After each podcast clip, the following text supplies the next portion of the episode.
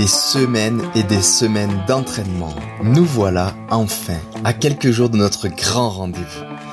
On rentre dans une période cruciale, la période d'affûtage, qu'on appelle aussi le taper en anglais. Attention, je ne parlerai pas ici de l'affûtage au sens de certains sports de combat ou du culturisme qui fait plutôt référence à une perte de poids. Je parlerai ici de cette fameuse période pré-compétition où on va appliquer une nouvelle charge à notre entraînement, une charge spéciale pour être prêt le jour J. Je vois aujourd'hui tellement de cas de personnes qui viennent gâcher toute leur préparation dans les derniers jours avant leur objectif. Je trouve ça tellement dommage que je souhaite entrer plus précisément dans ce sujet. L'affûtage pré-course, c'est donc le thème de ce nouvel épisode du podcast Dans mon bain. Chères auditrices et auditeurs, c'est un épisode bonus que je vous offre. Normalement, le prochain épisode était directement le inside de la course UTMB. Mais bon, vous avez été euh, nombreuses et nombreux à me questionner sur cette période d'affûtage, alors j'ai pris la décision de monter ce nouvel épisode pour vous. Pour celles et ceux qui nous rejoignent maintenant et commencent à nous prêter leurs oreilles pour écouter ce balado, sachez que je vous raconte ici et depuis plus de 8 mois déjà toute ma préparation pour l'Ultra Trail du Mont Blanc. C'est à travers deux épisodes par mois que je vous ai ouvert l'envers du décor de cette préparation de semaine en semaine, en passant par différents jalons et rendez-vous, en passant aussi par des super moments, mais aussi des moments plus difficiles, des moments de joie, mais aussi de tristesse, des moments de confiance, mais aussi de doute. C'est ça, la vraie vie. Je vous parle à cœur ouvert. Je vous parle aussi d'éléments très concrets, de préparation physique, de rencontres et de cheminement pour se dépasser et tenter de réaliser des objectifs ambitieux et peut-être même des rêves enfouis que l'on peut enfin déterrer grâce à quelques outils que je vous partage.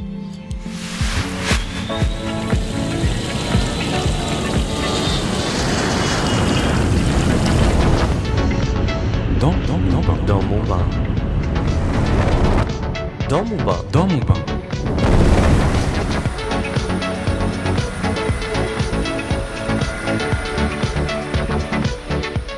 Le podcast Dans mon bain a été imaginé avec Alliance, première marque d'assurance mondiale. Parce qu'être premier, c'est savoir se dépasser pour viser l'excellence, mais aussi s'engager pour promouvoir un monde plus responsable, plus sain, à l'image de ce que je fais tous les jours dans ma pratique de sportif et d'aventurier.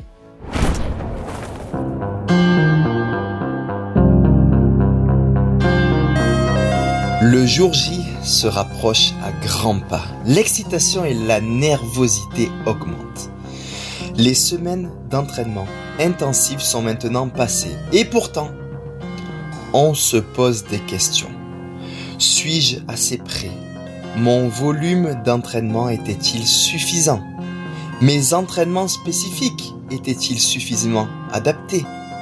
De nombreuses personnes craignent de ne pas s'être entraînées suffisamment. C'est valable chez les athlètes récréatifs, mais je le vois aussi euh, chez les athlètes professionnels.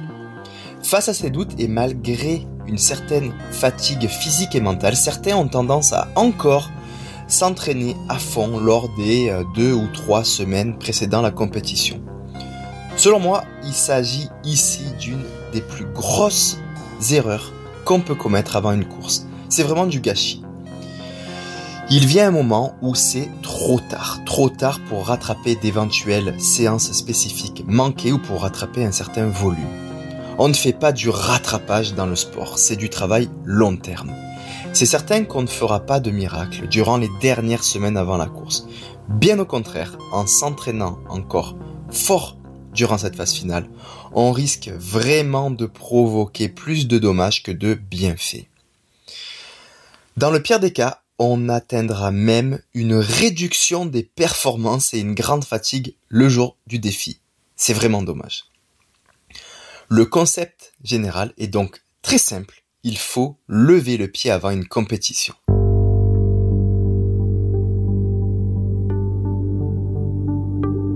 Le corps, mais aussi le système nerveux et mental doit bien récupérer pour pouvoir donner le maximum le jour J.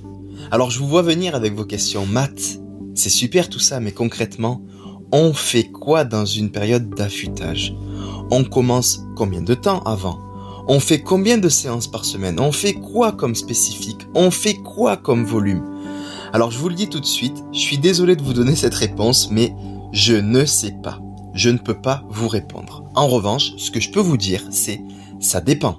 Ça dépend de nombreux paramètres. Quel est l'objectif exact? On parle d'un 800 mètres piste, d'un match de foot, euh, d'un demi-marathon sur route ou d'un ultra-trail comme l'UTMB. Euh, quel est le niveau d'expérience? Quel est l'âge, le sexe? Quelle est la capacité à gérer l'anxiété à l'approche du jour J? Euh, Quelle est la dette de sommeil et la capacité à bien dormir? Quelles sont les connaissances en nutrition sportive? Etc. etc. Allez, je vous rassure, il y a quand même des grands principes à respecter. Pour moi, il y a deux courbes sur lesquelles on peut jouer. La première, c'est la forme et la seconde, c'est la fatigue. La forme, pour moi, ça fait plutôt référence au physique et au physiologique. La fatigue, pour moi, fait plutôt référence au niveau d'énergie, au système nerveux, au cerveau et au mental. Quand on s'entraîne fort avec une courbe de progression bien calculée, avec des semaines intégrées de surcompensation, eh bien le niveau de forme augmente. De son côté, la fatigue augmente aussi. On se sent plus fatigué, le niveau d'énergie diminue et le système nerveux se fatigue aussi. Avec l'expérience que j'ai des épreuves d'ultra-endurance, je trouve que le système nerveux est souvent le grand oublié du processus d'affûtage. Et pourtant, c'est bien lui qui va contrôler et réguler plein de processus corporels qui vont se produire automatiquement inconsciemment, comme par exemple la circulation sanguine avec la fréquence cardiaque, la respiration, la digestion, le maintien de la température avec des processus comme la transpiration par exemple. Bref, c'est un véritable ordinateur central. Et tout comme votre ordinateur de bureau ou votre smartphone, si vous lancez un film en streaming, que vous téléchargez du contenu en même temps, euh, que vous faites tourner un logiciel de calcul, ben votre ordinateur va chauffer fort et se fatiguer et dans un cas extrême, si vous le sollicitez trop, il risque de bugger voire de cracher.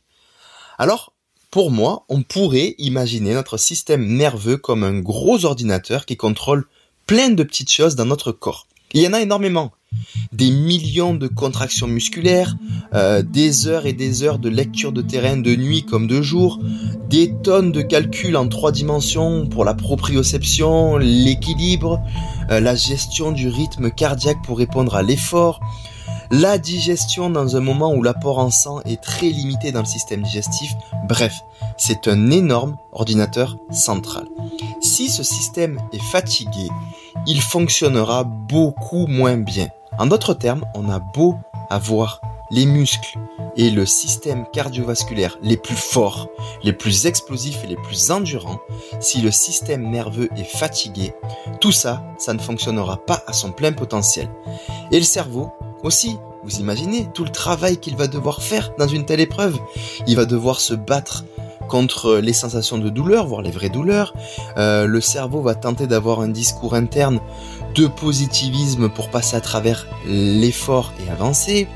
Il va devoir calculer euh, les instants pour manger toutes les heures à des moments où le temps s'étire et se comprime. Bref, son travail est vraiment énorme. Vous l'avez compris, la période d'affûtage est cruciale. Oui, quand on s'affûte, le niveau de forme peut ou pourrait légèrement diminuer, mais le plus important pour moi dans cette période est surtout de réduire le niveau de fatigue.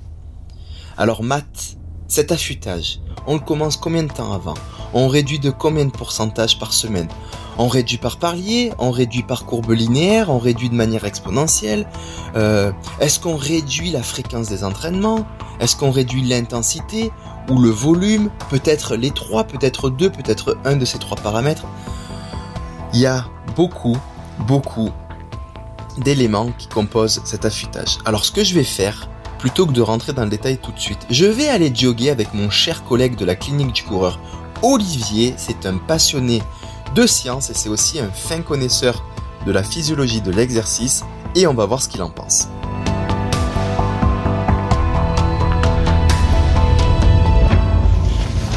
Bienvenue sur la piste, la track de Chamonix.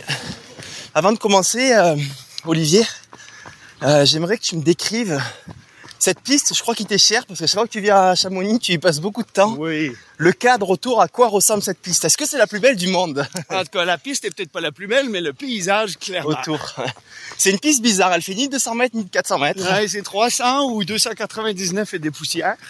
Alors, faut pas euh, trop jouer sur le chrono, à moins de bien connaître ses temps de passage. Mais euh, tu finis toujours par avoir de merveilleuses sensations juste parce que t'as le Mont Blanc qui te sourit, t'as les glaciers qui te regardent. Puis même de l'autre côté, vers le Brévent, Brévent, la c'est gauche, magnifique. ouais. 8 heures le matin, le soleil commence à sortir derrière les montagnes. Tout est Magnifique. parfait. Bon, je voulais parler avec toi, Olivier, parce que euh, euh, tu es quelqu'un qui t'intéresse beaucoup à la science. Tu sors tout juste du nouveau cours de coaching 2.7, donc les experts du coaching, un cours Ouais. très lourd qui a duré près d'une semaine, Ouais. euh, que tu viens de terminer. Et euh, tu fais beaucoup de choses à la clinique du coureur, mais aujourd'hui j'ai envie de t'appeler euh, un peu aussi le porte-parole scientifique Oh! de la clinique du coureur. Ouais. Tu te passionnes pour tous ces sujets-là. Absolument. Et là, euh, le sujet qui nous intéresse aujourd'hui à une semaine de l'UTMB, c'est l'affûtage. Ouais. Est-ce que tu peux un petit peu nous, nous donner ton avis Ouais, ben alors il y a trois questions qu'il faut se poser. Euh, premièrement, au moment de déterminer comment on va faire notre affûtage, quelle est la distance euh, sur laquelle on va compétitionner, Euh, quelles sont euh, nos exigences particulières en matière d'intensité? Et à quoi notre corps réagit le mieux? Ok. Donc là, on essaie de cadrer, on reste dans la course à pied. Oui. Mais tu dis que ça dépend aussi de si on part pour euh, faire euh, 800 mètres Oui. ou un ultramarathon. C'est des critères à prendre en compte. C'est ça. Plus l'épreuve est courte, plus l'importance va être d'avoir un système nerveux central réactif. Parce que pour sprinter au maximum, il faut être le mieux reposé possible. Alors, de façon complètement contre-intuitive, on voit dans la recherche que pour Usain Bolt, l'affûtage était encore plus long et encore plus drastique que pour Eliud Kipchoge sur marathon Ah ouais? Ou que pour toi sur Ouais, ultra. Tu vois, j'aurais pensé le contraire. Ouais, on aurait tendance à croire ça, mais c'est parce que pour toi, ce qui est spécifique, c'est que ton entraînement soit consistant, volumineux et dense. Ouais. Parce que ton épreuve exige que tu cours souvent, longtemps et avec une situation de pré-fatigue très importante. Pour Usain Bolt, non. Donc pour lui, on préfère sacrifier et la densité et le volume et le euh, rythme auquel il va s'entraîner dans les semaines qui vont précéder. Pour toi, si tu t'arrêtes trop, si tu réduis trop le volume, tu vas perdre tes sensations et tu vas arriver sur la ligne de départ en te disant je me sens à plat, je me sens mou, je me sens pas à l'aise comme je le suis d'habitude, même dans des grosses semaines d'entraînement où mon corps réagit très bien à l'enchaînement de longues séances fréquentes. Est-ce que c'est comme une désadaptation de forme un petit peu? En quelque sorte. Ouais. Parce que dans le fond, ce que tu vas exiger à ton corps, c'est de récupérer rapidement, des fois même en quelques heures à peine, ou de façon active. Par exemple, quand tu vas finir une longue sortie de course, ben, en allant pédaler plus tard le même jour, Ouais. tu vas accélérer ta récupération parce que le lendemain, tu ressors pour une longue. Pour Usain Bolt, c'était pas le cas. Et lui, donc, ce qu'on va vraiment vouloir, c'est du repos et un maintien d'intensité très important. J'ai l'impression qu'il y a en fait euh, deux courbes sur lesquelles on joue. Ouais. Celle de la forme euh, purement physique Ouais.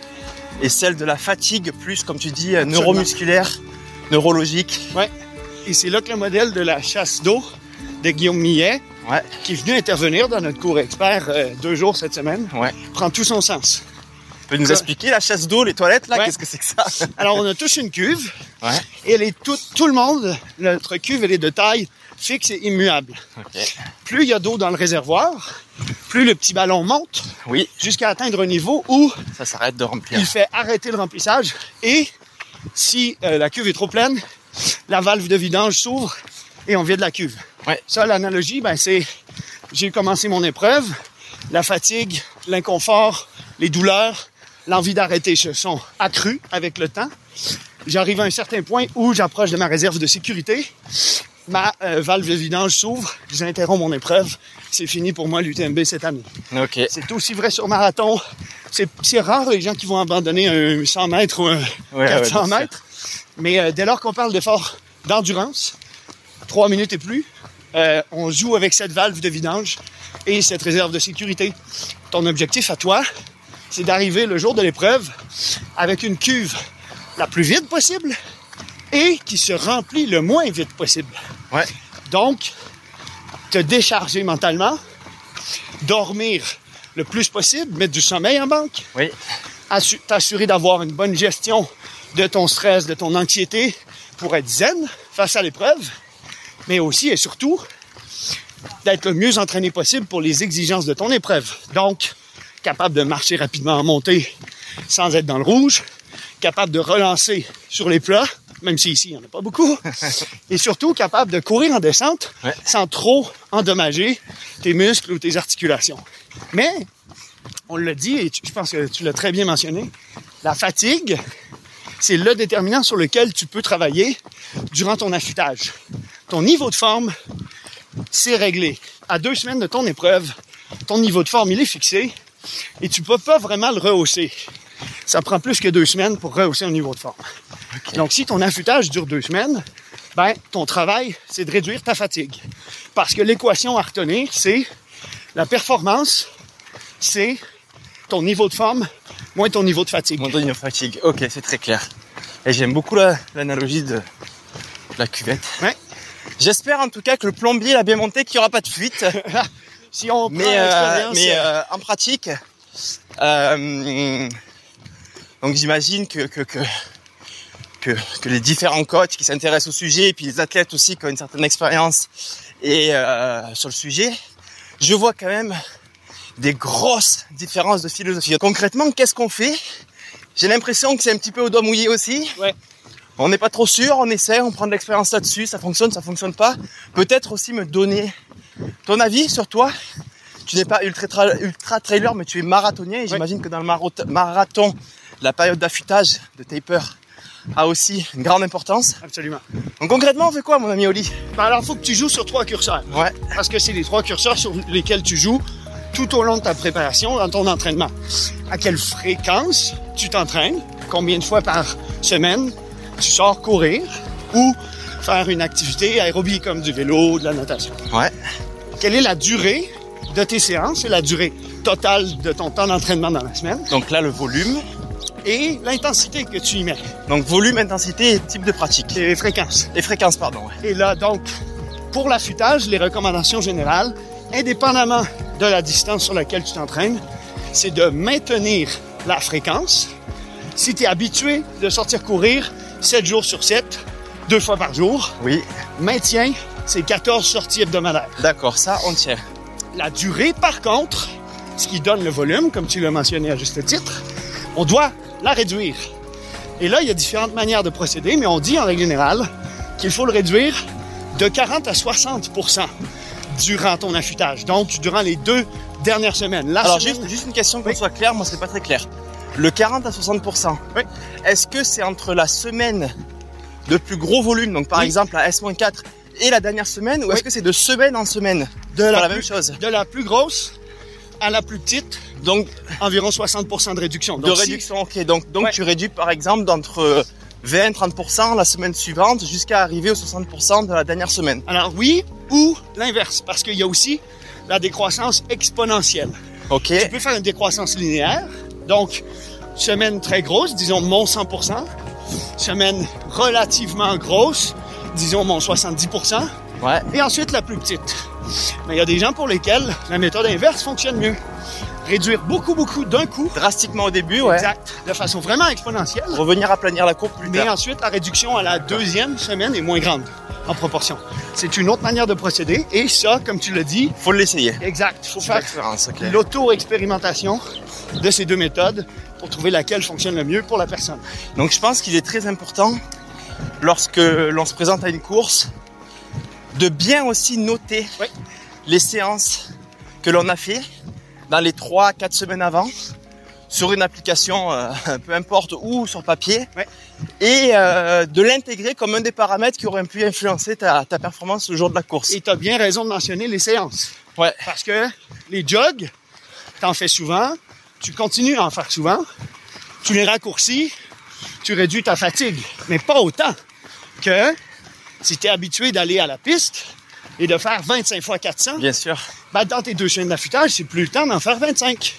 Il faut quand même aller à la piste faire des 400. Mais durant ta première semaine d'affûtage, au lieu de 25, t'en ferais peut-être 18. Oui.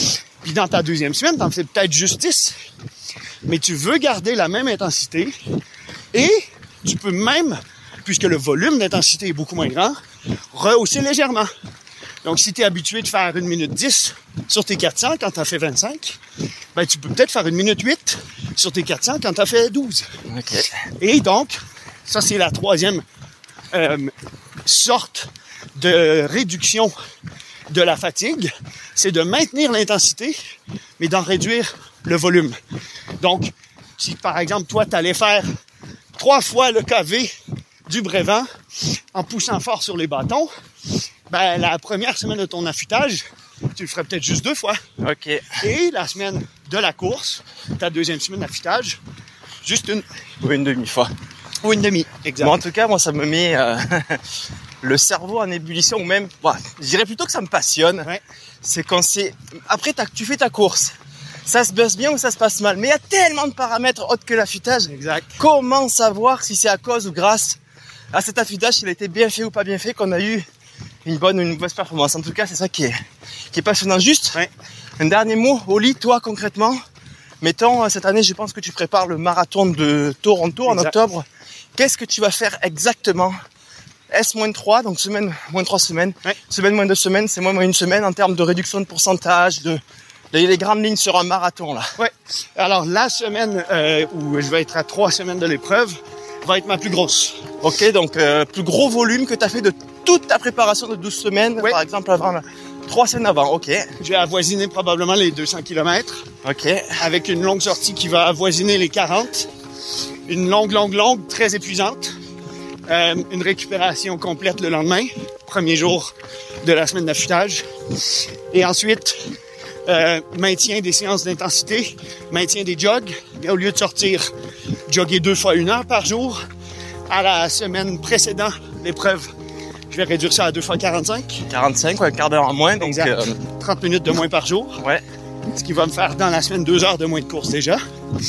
Et la semaine de la course, deux fois 30 plutôt que deux fois 60 ou deux fois 45. Donc encore une réduction. Moi j'aime les paliers. J'aime pas les exposants, les descentes abruptes. Mon corps exponentiel perd- comme tu disais, ouais, plutôt Ouais. des paliers, ouais. Hmm. Mon corps perd ses Ça c'est par expérience, par exemple, tu l'as ressenti que t'étais mieux comme ça? Oui. Ok, Une chose aussi que je sais, c'est que la semaine de ma course, le mardi, je vais vouloir aller faire des efforts à allure et intensité spécifiques. Donc, comme moi, je vais cibler autour de 3 minutes 30, 3 minutes 35 au kilomètre. Je vais essayer d'aller faire, par exemple, deux fois 10 minutes à 3 minutes 20, 25 pour être un peu plus rapide, mais parce que forcément, je fais beaucoup moins de volume. Et le jeudi, donc euh, trois jours avant, là, je vais aller faire des 800 mètres vraiment très rapide, probablement allure 3 km ou 5 km. Mais j'en ferai pas 8 ou 10, je vais en faire 3 ou 4. Juste pour redonner un petit choc au système, rappeler au corps que la réduction de volume, c'est pour réduire la fatigue, mais c'est pas parce que je suis en récup. Et ça, je pense que c'est un des paramètres les plus importants à garder en tête. Il faut dire au corps, c'est pas terminé. L'épreuve n'est pas encore passée. Ce n'est pas le temps de récupérer, c'est le temps de se reposer plus ouais. pour arriver frais et éveillé sur la ligne de départ. Waouh, excellent tout ça. Merci Oli, moi je vous l'avais dit, hein, c'est un puits de science cet Oli, il connaît tout. Euh, écoute, eh ben, on va te souhaiter euh, un bon retour vers le Québec, vers Montréal, on se voit là-bas. Ouais. Puis bonne UTMB à toi, Matt. Euh, On va te suivre Merci, avec Oli.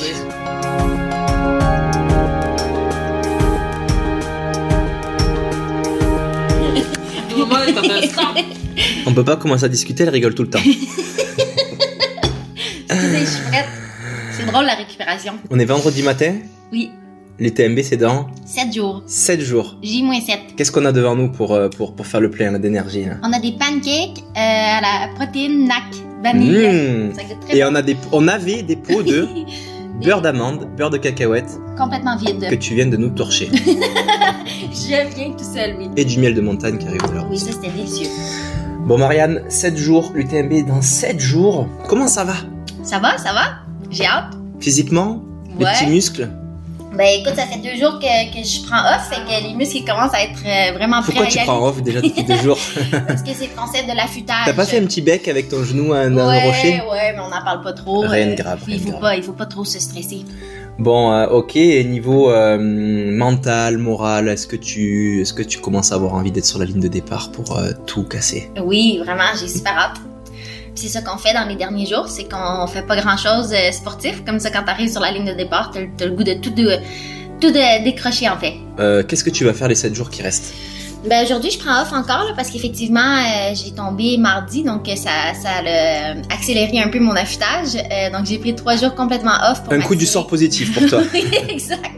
Euh, fait que j'ai pris trois jours complètement off. Et puis à partir de demain, là, je- c'est sûr que je vais vouloir recourir un peu, mais sans, sans en faire trop. Ouais, des Euh, petites sorties de, de genre une heure, euh, Ouais, relax. ouais. Des petites sorties peut-être à chaque deux jours. Tu vas t'en mettre une samedi, une lundi par exemple, une mercredi et puis c'est tout? Ouais, exact. Puis je vais faire des accélérations. Mais je suis vraiment au feeling. Là, c'est Fartlek pas- un peu au hasard sans trop, ok. Ouais, exact. Et Euh, après au niveau... euh, bah, tu l'as déjà vécu là, à la Western States? Euh, c'est sûr que personne, enfin tout le monde a cette petite euh, sensation de pression qui monte avec euh, tout ce qui va se passer autour. Comment tu fais pour euh, te changer un peu les idées, l'esprit Qu'est-ce que tu fais la semaine de course? Ben moi, la semaine de course, je trouve ça important de s'entourer des, des gens qui nous sont proches. parce que je pense qu'il n'y a rien de plus apaisant qu'être avec tes amis, ta famille. Puis c'est sûr que la pression que tu ressens de façon extérieure, ben tu devrais pas la ressentir justement des gens qui te sont aussi proches. Donc là, ta famille et tes amis viennent? Ouais.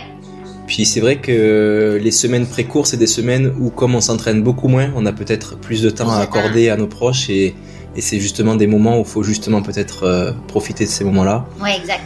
Donc tu vas profiter avec ta famille la semaine prochaine, des petites euh, balades touristiques, des restos, euh, Ouais, des cafés. refaire le monde. Ouais. Parfait. Ouais, fait que puis, puis l'idée c'est de dormir le plus possible. Dormir Euh, aussi, ouais. Alimentation aussi, super important la semaine avant. Alimentation et hydratation. J'ai cru euh, comprendre que tu aimais euh, peut-être manger une pizza au milieu de la semaine pour te faire un petit cadeau. euh, Ouais, c'est sûr que jeudi soir, moi, je une recharge glucidique, plaisir. Ça va ressembler à la pizza qu'on a mangée à Jeudi soir, donc euh, la veille de la course. Ouais. Enfin, c'est pas vraiment la veille, parce que normalement on dit la veille quand la course est le lendemain matin, mais comme elle est le lendemain soir, on peut se permettre encore, euh, enfin c'est pas, on est encore à plus de 24 heures euh, Mhm. jeudi soir, donc on est assez, assez relax. Oui, oui, oui. Cool, bah écoute, si tu te sens bien, moi je te souhaite euh, plein de courage, on se reparlera euh, peut-être sur la ligne de départ, j'emmènerai mon enregistreur avec moi si on est proche. Plein de courage Marianne, on se revoit bientôt sur la ligne de départ dans la course après la course. Yes, merci Matt.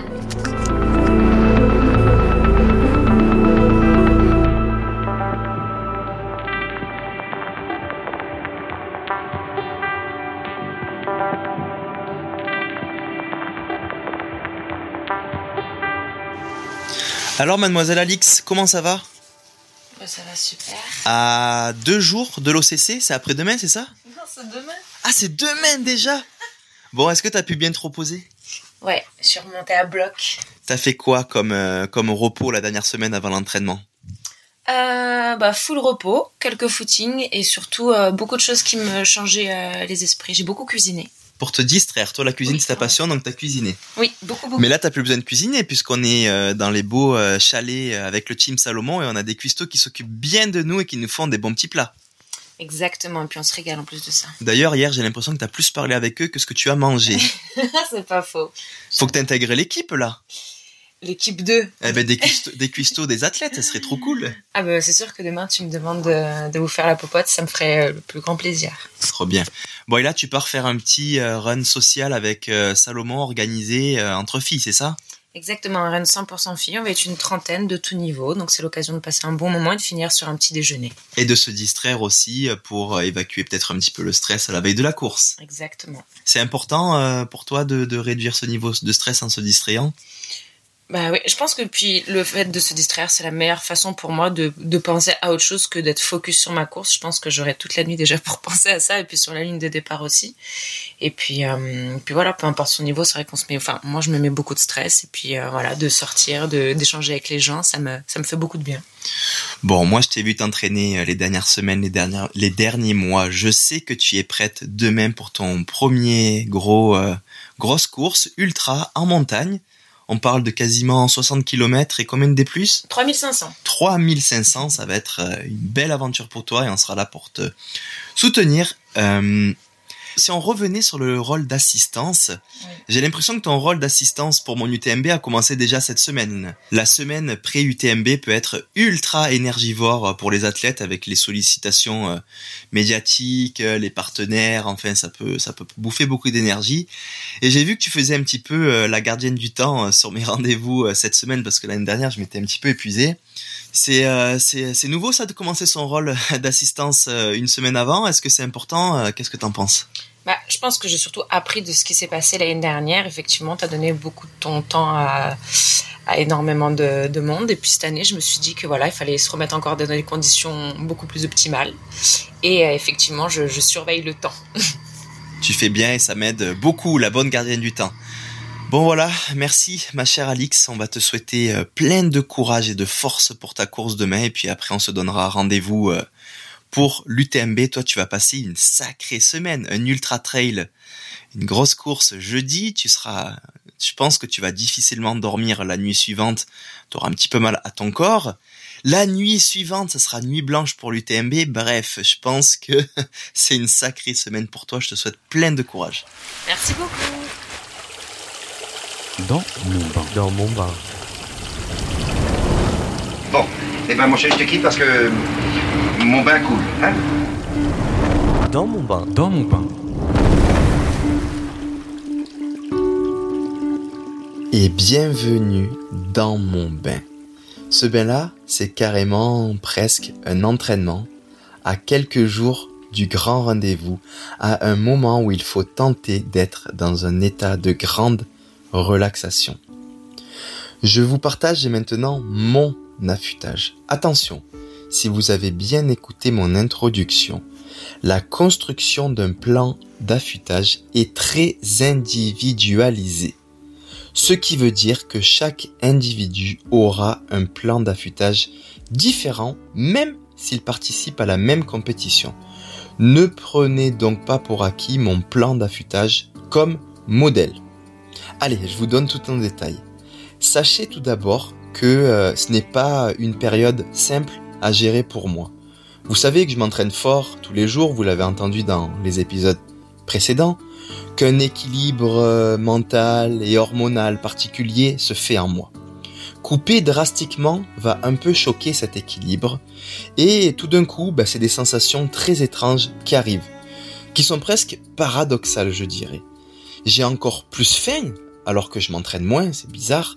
J'ai comme des petites douleurs parasites apparaissent alors que je m'entraîne encore une fois moins. J'ai le sommeil un peu troublé alors que je m'entraîne moins. Bref, bien gérer cette période d'affûtage, c'est pas des vacances, bien au contraire. D'un point de vue général, je commence à baisser le volume euh, euh, d'entraînement trois semaines avant la course. Donc la première diminution va se faire entre la semaine S-4 et S-3.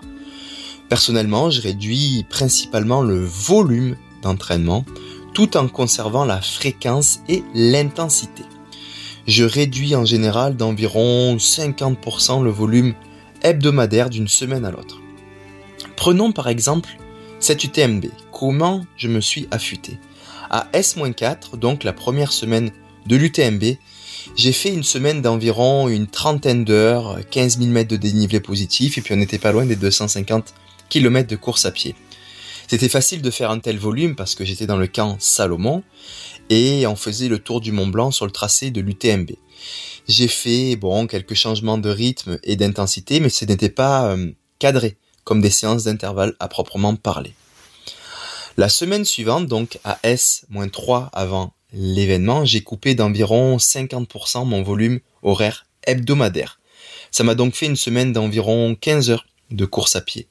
J'ai coupé principalement dans les jogs et les sorties un peu plus longues. J'ai fait ce coup-ci seulement une seule séance d'intensité avec des intervalles courts de une minute en montée. Euh, voilà, j'ai fait une seule séance parce qu'en fait samedi je participais à une course sierzinale. Euh, C'était un bon 3 heures à une intensité très inconfortable mais pas maximale. La semaine suivante, donc à S-2 de l'événement, j'ai encore coupé de 50% mon volume hebdomadaire par rapport à la semaine précédente. Donc ça m'a fait une semaine d'environ 8 heures de course à pied. J'ai à nouveau coupé principalement dans les jogs et les sorties un petit peu plus longues.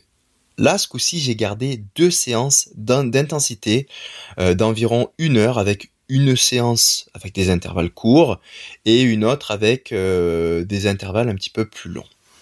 Enfin, la semaine de course, donc la dernière semaine, j'ai encore coupé d'environ 50% mon volume euh, global hebdomadaire par rapport à la semaine précédente. Ça me fera donc une semaine d'environ 4 heures de course à pied, sans compter l'UTMB, évidemment, qui me donnera bien plus de 20 heures. Lundi, j'ai fait un petit tour de vélo et un jog d'une heure. Mardi, une petite séance d'intervalle avec un 5 fois 3 minutes sur un terrain vallonné avec des récup longues de 3 minutes euh, pour une séance qui m'a fait environ 1h30. Euh, Mercredi, ça sera un jog d'une heure environ avec quelques accélérations de 30 secondes. Jeudi, je ferai un petit jog de 40 minutes. Et enfin, vendredi, ce sera le repos total puisque la course part le soir à 18h. Un dernier mot et non des moindres sur cet affûtage. Oui, il y a l'entraînement, les volumes, l'intensité la fréquence, comme je viens de, de, vous parler dans cet épisode, mais il y a aussi d'autres paramètres sur lesquels on peut jouer pendant l'affûtage qui sont extrêmement important. J'essaye de dormir un maximum. C'est très important pour réduire ce fameux niveau de fatigue nerveuse et cérébrale que je vous ai parlé en introduction. J'essaye de réduire aussi mon niveau d'anxiété en évitant les situations ben, stressantes et en me distrayant. J'essaye aussi de bien manger. Bien manger, c'est ce que je fais quasi euh, quotidiennement. Sur ce point, pas de recette miracle sur la nutrition avant course. Ce que je vous conseille, c'est de ne pas changer vos habitudes. Vous avez votre microbiote interne, votre usine interne, ben, qui est en fait votre système digestif, qui a l'habitude de traiter euh, ben, les aliments que vous mangez euh, le plus souvent. Ne changez rien ou quasiment rien la semaine de course. Si vous vous mettez à manger des trucs nouveaux, vous, risquez en fait de surprendre ben, votre deuxième cerveau, celui qui est dans votre ventre, et vous risquez alors de stresser votre système digestif, de l'inflammer et ça pourrait vous causer des troubles pendant la course. Puisqu'on sait que les glucides sont la source principale d'énergie pour l'effort physique, ben, il faudra évidemment en consommer en proportion raisonnable mais il faudra en consommer les 3 jours précédant la course pour remplir vos stocks de glycogène au niveau de, vos muscles et de votre foie. Enfin, le jour de la course, on essaye bah, de mettre la dernière bouchée environ 3 euh, heures avant l'heure du départ avec un dernier repas pas trop lourd parce que c'est sûr que le jour de la course on est assez stressé le système euh, digestif euh, fonctionne un peu moins bien et trop le charger pourrait vous causer des troubles. En général, votre stock de glycogène, vous l'avez fait les jours précédents. Pour votre information, j'ai même déjà fait des courses à jeun pour tester et ça fonctionne très bien si on se nourrit euh, pendant la course. Alors, je dis pas qu'il faut le faire, mais juste ne vous mettez pas de stress sur le dernier repas avant course. Soyez léger, sain et ça fonctionnera très bien. C'est pas très sorcier finalement.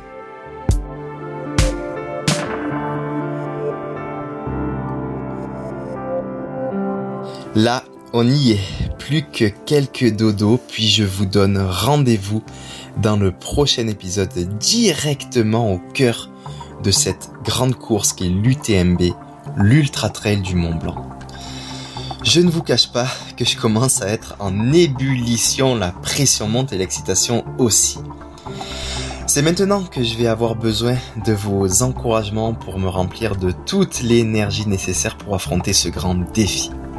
Quoi qu'il arrive, sachez que ça a été un exercice difficile pour moi de vous ouvrir l'envers du décor de cette préparation, de se livrer intimement, mais que ça a surtout aussi été ultra enrichissant. J'ai reçu tellement de belles attentions, de messages et de témoignages d'encouragement que j'en garderai un souvenir ultra positif.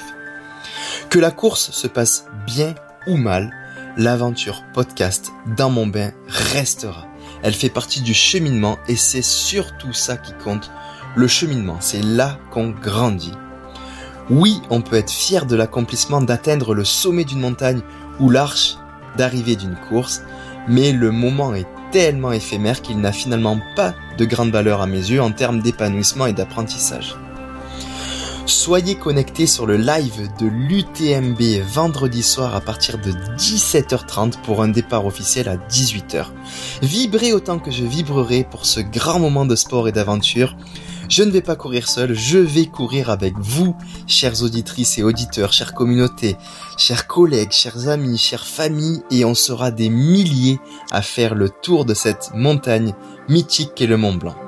Que la fête commence.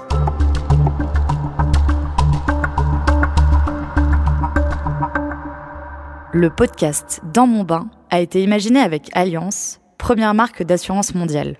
Parce qu'être premier, c'est savoir se dépasser et s'engager à promouvoir un monde plus responsable et plus sain à l'image de ce que fait Mathieu Blanchard.